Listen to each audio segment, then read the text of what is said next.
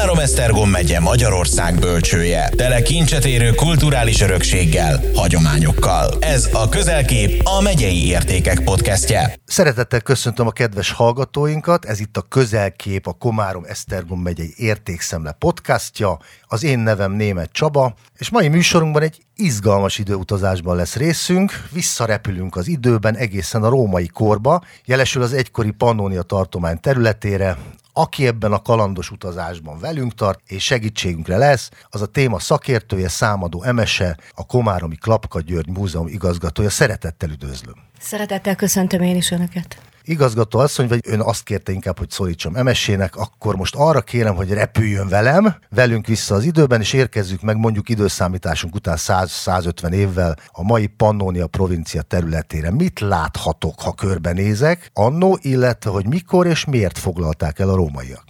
Pannonia provincia, ugye a mai Dunántúl, Magyarország Dunántúli részéről beszélünk, bár ehhez még hozzátartozott a Dráva szávak köze, illetve a mai Ausztriának egy része is. Tehát ennek a területnek az elfoglalása Augustus császár határvédelmi politikájának az elképzeléseként jött létre. Ő úgyis azt gondolta, hogy a birodalom és tartományai akkor védhetők megfelelően, hogyha természetes határok határolják. Ez akkor adott volt, hiszen az Alpok ez egy természetes határ volt, de még ehhez hozzájárult, hogy ezek a határok olyan olyanok legyenek, amelyek könnyen és jól járhatók. Tehát ugye a csapatmozgások, illetve az utánpótlások miatt volt ez kritérium, ennek viszont az Alpok már nem felelt meg. Úgyhogy körülnézett, és hát úgy talált, hogy a Rajna és a vele majdnem összefüggő Duna az, amely mindezeknek megfelel. Ugye a Duna egyrészt jó közlekedési, meg a folyó, mint olyan jó közlekedési lehetőségeket biztosított, egyrészt a hadsereg, másrészt pedig nyilván az is fontos a gazdaság szempontjából a kereskedők számára. Ez a projekt nagyjából a Krisztus előtt 14-ben indult el, és körülbelül Krisztus után 49-ig tartott, ő ezt már nem érte meg a, a végét. Még előtte egyébként már a mai Dunántúlnak a nyugati részét elfoglalják a rómaiak, ő egész egyszerűen a Borostyán út védelmében, ugye ez a földközi tengertől, a Aquilejától egészen a balti tengerig vezető kereskedelmi útvonal volt, ami a mai Szavarián is keresztül halad. Utána elfoglalták a Drávaszáva közét, majd a keleti részét a Dunántúlnak, mert közben a Dunat Tisza közére megérkeztek a szarmaták, és úgy gondolták a romaiak, hogy bizony meg kell erősíteni ezt a határszakaszt is, és akkor legvégén pedig a Dunántúlnak a többi részét foglalták el. Mint említettem, nagyjából Krisztus után 49-re ez meg is történt. Ezt követően neki láttak a határvédelem kiépítésének, amely gyakorlatilag az egész birodalomban ugyanúgy nézett ki. Őrtornyok, auxiliáris táborok, illetve legiótáborok váltották egymást. Pannonia esetében négy legiótábor volt, Windobon a mai Bécs, Karnuntum a mai Deutsch Altenburg, illetve Petroner ausztriai települések alatt helyezkedik el Brigéció, a mai Komárom szörnyiváros része alatt, és ugye Aquincum Óbuda, és ezek között helyezkedtek el az auxiliáris, a segédcsapati táborok, illetve az őrtornyok. Komárom Esztergom megyére egy legió tábor esik, ugye ez a Brigéció legió tábor, ami mintegy 200 kilométer folyami határnak a legfőbb védelmét látta el, és még nagyon fontos elmondani azt, hogy ugye mi folyamatosan Limeszről beszélünk, ami egyébként teljesen helyes, hiszen általánosságban a határt azt Limesznek mondták, de valójában a Dunamenti határnak, vagy a folyómenti határnak Ripa volt az elnevezése, a szárazföldi határt nevezték Limesznek, és még volt a tengerparti határt, az pedig Litusnak. No, és akkor Brigéció, megérkeztünk Brigécióba, ugye amit tudjuk, hogy megyénk egyik kiemelkedő jelentőségű régészeti leletének letéteményese. Mennyire volt jelentős és meghatározó a város akkor? Tehát a katonákon kívül kik lakták, azt közbeszúrnám, hogy néhány leírás említi, hogy egy igazi ilyen multikulturális központ volt, rengeteg nációval, de hogyha erről mesélne. Hát ugye maga a tábor az egy 540-430 méter alapterületű, tehát egy monumentális táborról, két méter vastag falakkal, tornyokkal, kaputornyokkal, négy kiárattal megerősített tábor volt. Brigéc egy település komplexumként értelmezhető, tehát a légiótáborból, katonavárosból és egy polgárvárosból állt. Ezeken a település részeken keresztül haladta, hát Limesz útnak hívjuk egyébként, tehát a egyes számú főközlekedési útvonala a római birodalomnak, ami egyébként a mai egyes számú főút nyomvonalán halad végig. Az egész római birodalomban nagyjából a második, harmadik század folyamán 30 legió tábor volt, 30 légió volt, és ennek 30 helyen volt állandó legió tábora, és ebből a 30-ból egy állomásozott Brigécióban, tehát de csak hangsúlyozni szeretném a jelentőségét a helynek. Tehát emellett a legió tábor mellett helyezkedett el egy katonaváros, az úgynevezett Kanabé. Administratíva nem volt város, mert nem volt egy önálló adminisztrációs egység, és katonai territóriumon helyezkedett el, tehát a légió táborhoz tartozó területen helyezkedett el, de valójában egy ilyen városias jellegű település volt, ahol a katonák hozzátartozói laktak, ahol a katonákat kiszolgáló kézművesek és kereskedők laktak. Itt is tártak fel kollégák, elsősorban a Tatai Múzeumtól dr. Bíró Endrére utalnék, egykori múzeumigazgatóra, aki falfestményekkel díszített lakóházat tárt fel. Ezek a falfestmények jelenleg a Tatai vár állandó kiállításán láthatók. Azon kívül volt itt egy szentélykőzet is, Mitrásznak, vagy Jupiter Dolihénusznak volt itt egy-egy szentély, és hogy a multikulturális környezetről beszélünk, ugye ezek szír, illetve perzsa származású istenek, ezek úgynevezett misztérium vallásba tartoznak. Ennek a vallásnak a követői szigorúan titkosan tartották azt, hogy miről szól a vallás, titkos beavatások voltak, és ennek megfelelően ilyen barlangszerű szentélyekről van szó. Mint említettem, mindegyik, tehát mind Mitrásznak, mind pedig Jupiter Dolihinusnak feltárták korábban még a 19. század végén, 20. század elején egy-egy szentélyét itt a katonavárosban. És a katonavárosban volt például közfürdő, tehát római fürdő, ezt 2014 és 17 között tártuk fel az árvízvédelmi munkálatok során. A római közfürdőkről tudni kell, hogy viszonylag nagyon alacsony belépti díj ellenében bárki bemehetett. Férfiak és nők külön időpontban, vagy ha több fürdő volt, akkor külön fürdőben fürödtek egész egyszerűen azért, mert mesztelenül volt a fürdőzés. És gyakorlatilag ezek a fürdők nem csak a tisztálkodás, a napi tisztálkodásnak, a felüdülésnek voltak a helyszínei, hanem üzletek köttettek, plegykálkodtak az emberek, tehát egy ilyen igazi szórakozás volt a mindennapokban. És Brigéció esetében, hogyha valaki megunta a fürdőzést, akkor átkelt a római úton délfelé, és megérkezett az amfiteátrumba, a katonai amfiteátrumba, ahol egyrészt gladiátorjátékokat tekinthettek meg, illetve az amfiteátrumban magában a helyi katonaság, esetünkben a Legio Prima Adjutrix, tehát az első számú segédlégió volt az, aki olyan száz körül megépítette a tábort, és egészen a 5. század elejéig, tehát itt is volt a táborban, tehát a légió számára egy gyakorló helyszín is volt, mint minden más katonai amfiteátrum esetében. És akkor egy kicsit tovább megyünk, nyugat felé, akkor a mai Szőnyi vásártér környezetében, vásártér központtal meg ott volt a ö, eredetileg Vikusz, tehát egy ö, falu. 214-ben valószínűleg Karakallától megkapta a municipium rangot, vagyis város lett ez a település, és meg kell, hogy mondjam, hogy ez egy rendkívül virágzó település volt. 1992 és 2016 között végeztünk régészeti feltárásokat a területen. A Komáromi Klapka György Múzeum és a Ötvös Lorán Tudomány Egyetem ókori régészeti tanszéke. Borhi László kollégámmal közösen vezettük, ő jelenleg az eltének a rektora, és fantasztikus lakóházakat, inzularendszert találtunk az ásatások során, tehát a 25 év során. Az inzularendszert az úgy kell elképzelni, hogy három méter széles kövezet utcák öveztek egy-egy inszulát, amelyek kelet-nyugati irányban három hosszú lakóházat tartalmaztak, és a lakóházak között pedig ilyen keskeny sikátorok voltak, és ezek a lakóházak hosszú típusú lakóházak voltak, kisebb helyiségek voltak benne egy hosszú folyosóra felfűzve, ám falfestményekkel rendkívül gazdagon voltak díszítve, ezek egyébként a múzeumnak a főépületében megtekinthetők, padlófűtésrendszerrel voltak ellátva, csatornázva voltak, tehát igazándiból fejlett, kényelmes, komfortos épületekről van szó. Ugye a római birodalom délebbi részein nincs szükség a lakóházakban padlófűtés rendszerre, nem fűtik, hiszen meleg van, de ahogy éjszakra jönnek, költöznek, akkor itt azért már télen hideg van, tehát muszáj a házakat fűteni. És jó néhány házhoz tartoztak például pincér, pincék is, a vásártéren három pincét is feltártunk, az egyikben rendkívül gazdag leletanyagot találtunk, tehát amfora töredéket, amelyben olajat szállítottak Hiszpániából, tehát a mai Spanyolországból, terraszigillátákat, ezek a korszak luxus kerámiája, amelyek itt helyben nem készültek, csak Galliában, Germániában vagy Itáliában, és egy lovassági díszcsisakot, amely rendkívül gazdagon volt ilyen domborbős ábrázolásokkal díszítve, egyébként bronzból készítették. Ezen kívül a lakóházakhoz kertek, földek tartoztak, tehát lehetett csirkét tartani, lehetett kis konyhakertet nevelni. Emellett még a lakóházak mellett pékséget, bronz öntőműhelyt, tehát fém megmunkáló műhelyt, illetve üveggyártó műhelyt is találtunk még a területen.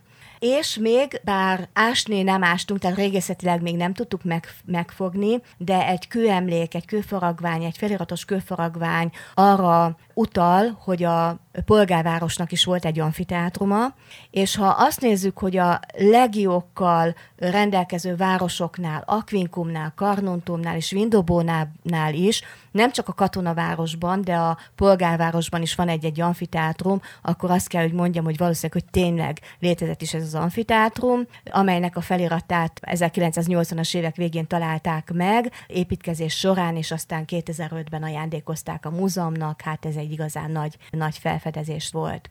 Brigécióban még voltak emellett fazekas telepek, részben a katonavároshoz tartozóan, részben pedig katonai irányítás alatti fazekas telepről beszélhetünk. Helyi kerámiákat gyártottak, amelyeket aztán elég messze, sőt, akár a határon túlra, tehát a Barbarikumba is vittek a kereskedők, illetve téglaégető műhelyek, ez a katonasághoz tartozott, amelyből például a épületek tetőzetét csinálták, a padlófűtésrendszert, tehát mindent, amit egyáltalán téglából készítettek annak idején. És hát Brigéció környékén természetesen voltak őrtornyok is, mind a korai, mind a későbbi időszakból, és a legközelebbi segédcsapati vagy auxiliáris tábor az nyugat felé Murász, Ács ad Murász Bumbunkuti tábor volt, kelet felé pedig az Ázáumi, későbbi nevén pedig az Odiávumi tábor volt. Ez nem összetévesztendő az Azaum római tábor élményparkkal, ami egy fantasztikus hely, de ez Füzítőnek a keleti részén van, és az eredeti tábor meg nyugati részén volt. Azért mondom, hogy volt, mert hogy a Tínföldjának, a Vörösi Szap tárolójának a hetes kazettája sajnos ráépült, tehát úgy néz ki, hogy ez a kutatás elől ez már igazándiból megsemmisült. És még egy nagyon fontos rész Brigécióhoz, hogy a rómaiak bebiztosítván mindkét partnak a védelmét, a Duna túlsó oldalára is építettek egy előretolt helyőrséget, amely eredetileg egy palánktábor volt, majd valamikor a Malkoman szarmata háborúk után, tehát a második század végén ez átépítették kőbe. Itt a brigéciói légiónak egy zászlója, egy vexillációja állomásozott folyamatosan. Kelemanciának hívták egyébként ezt a tábort, tehát Kelemancia legújabb kutatásai alapján úgy néz ki, hogy a két part között híd vezetett át, mert a Dunában olyan pilléreket találtak, hajóról ilyen szonaras vizsgálattal, amelyből arra lehet következtetni, hogy ezek hitpillérek voltak.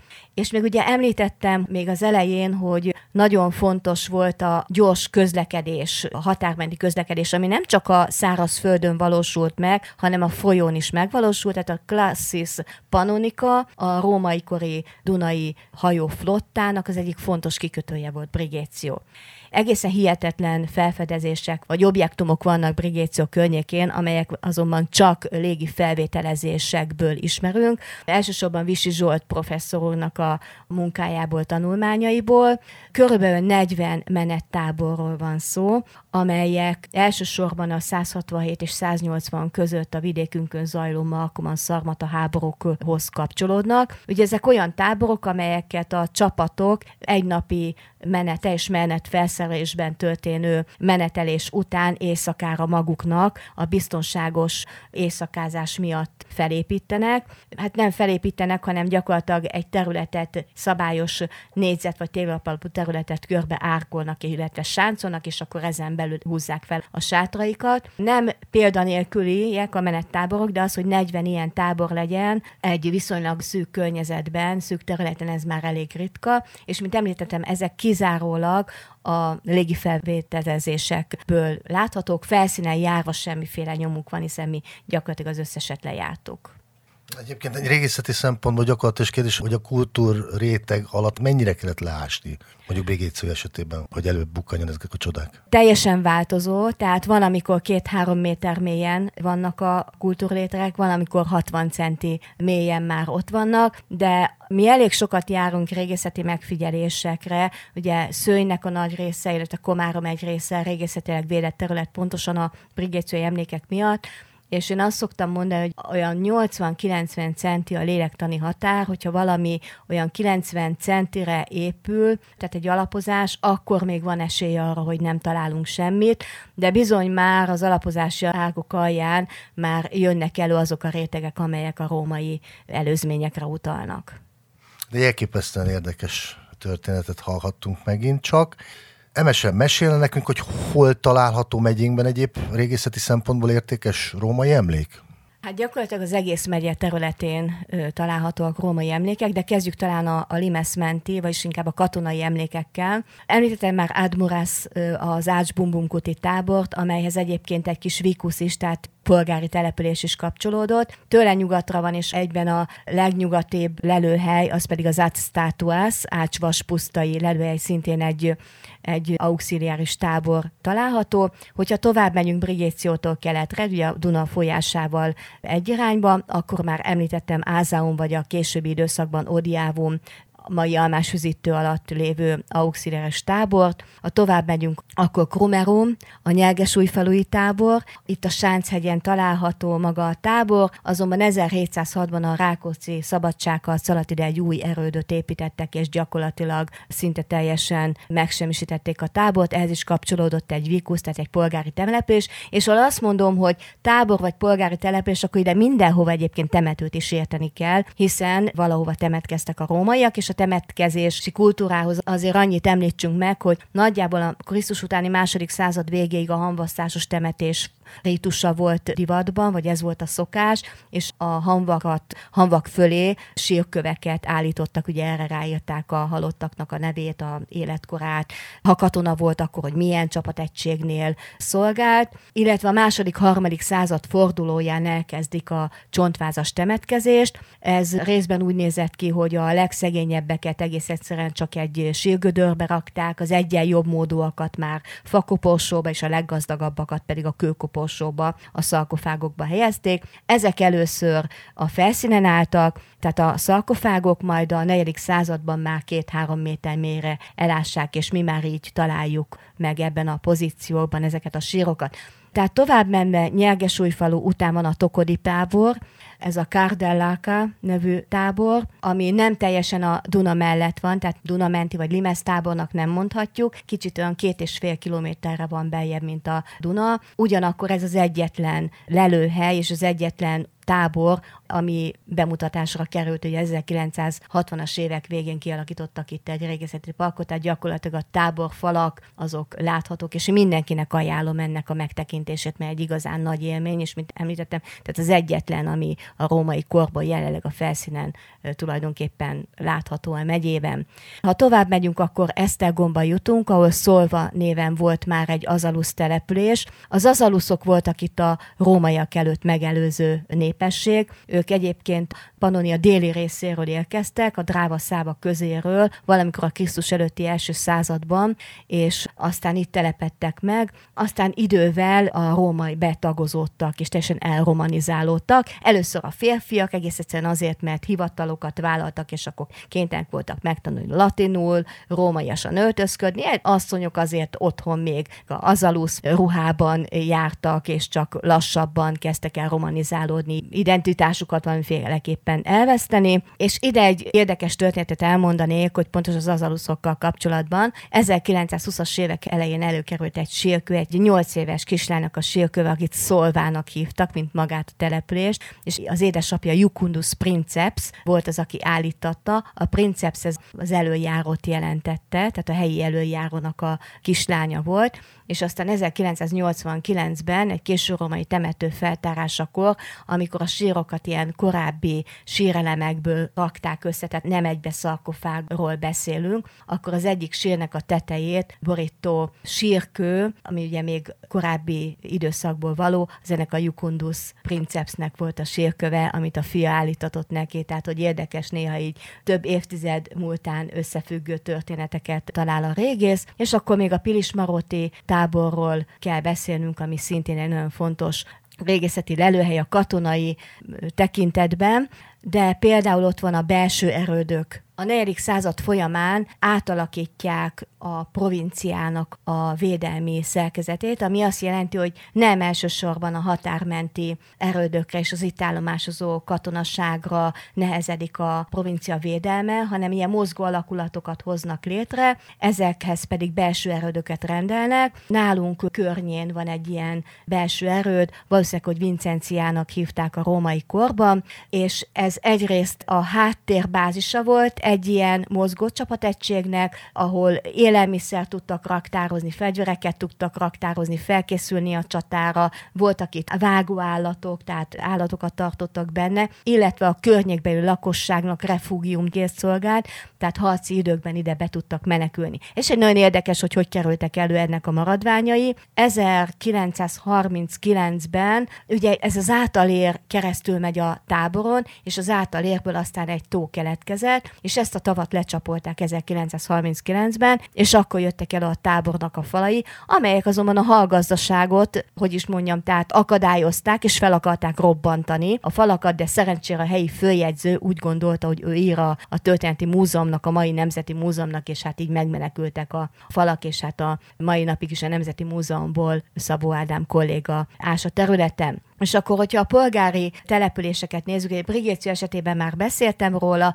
de gyakorlatilag azt tudjuk, hogy Szolvánál is mondtam, hogy itt volt egy Azalus település, amiért tovább élt, római településként is, Egészen biztos, hogy itt Tatabányán, a Bánhidai erőmű tónál volt egy azalusz település, Pál Gabriella és Cseh Julianna tatabányai régész kolléganőknek a feltárásáiból tudjuk, és hát gyakorlatilag az egész megye tele van villagazdaságokkal, kisebb-nagyobb villákkal, ahol feltehetően kiszolgált katonák, veteránuszok, akik ugye miután leszolgálták a 25 évet, egész szép summát kaptak, szép mennyiségű zsoldot kaptak ahhoz, hogy villát tudjanak maguknak építeni, ahol ezt az egész családjukkal laptak és gazdálkodtak, és ezek aztán generációra generációra öröklődtek. Tehát gyakorlatilag nincs a megyének olyan szeglete, ahol római villagazdaságokba ne bukkanna az ember. Ezek azonban kevésbé megkutatottak, ezeket elsősorban vagy mit olyan szántás során előkerül valami kőemlék, és akkor kimegy a régész, és megállapítja, hogy mi van ott, vagy az úgynevezett közösségi régészet keretében kerülnek elő fémdetektorozással leletek, amelyekből lehet következtetni arra, vagy pedig terepbeljárások alapján tudjuk lokalizálni ezeket a villákat. Igazgató asszony, lassan sajnos a végére érünk tartalmas beszélgetésünknek. Még két témát érintenék. Ha jól tudom, ön 1996-tól a Komáromi Klapka György Múzeum ö, igazgatója. Második kérdésem ebben kapcsolatos, hogy miben gyönyörködhet önöknél a kíváncsi látogató, de előtte beszéljen nekem arról a bizonyos császáról, akit sajnos Brigécióban ért a vég.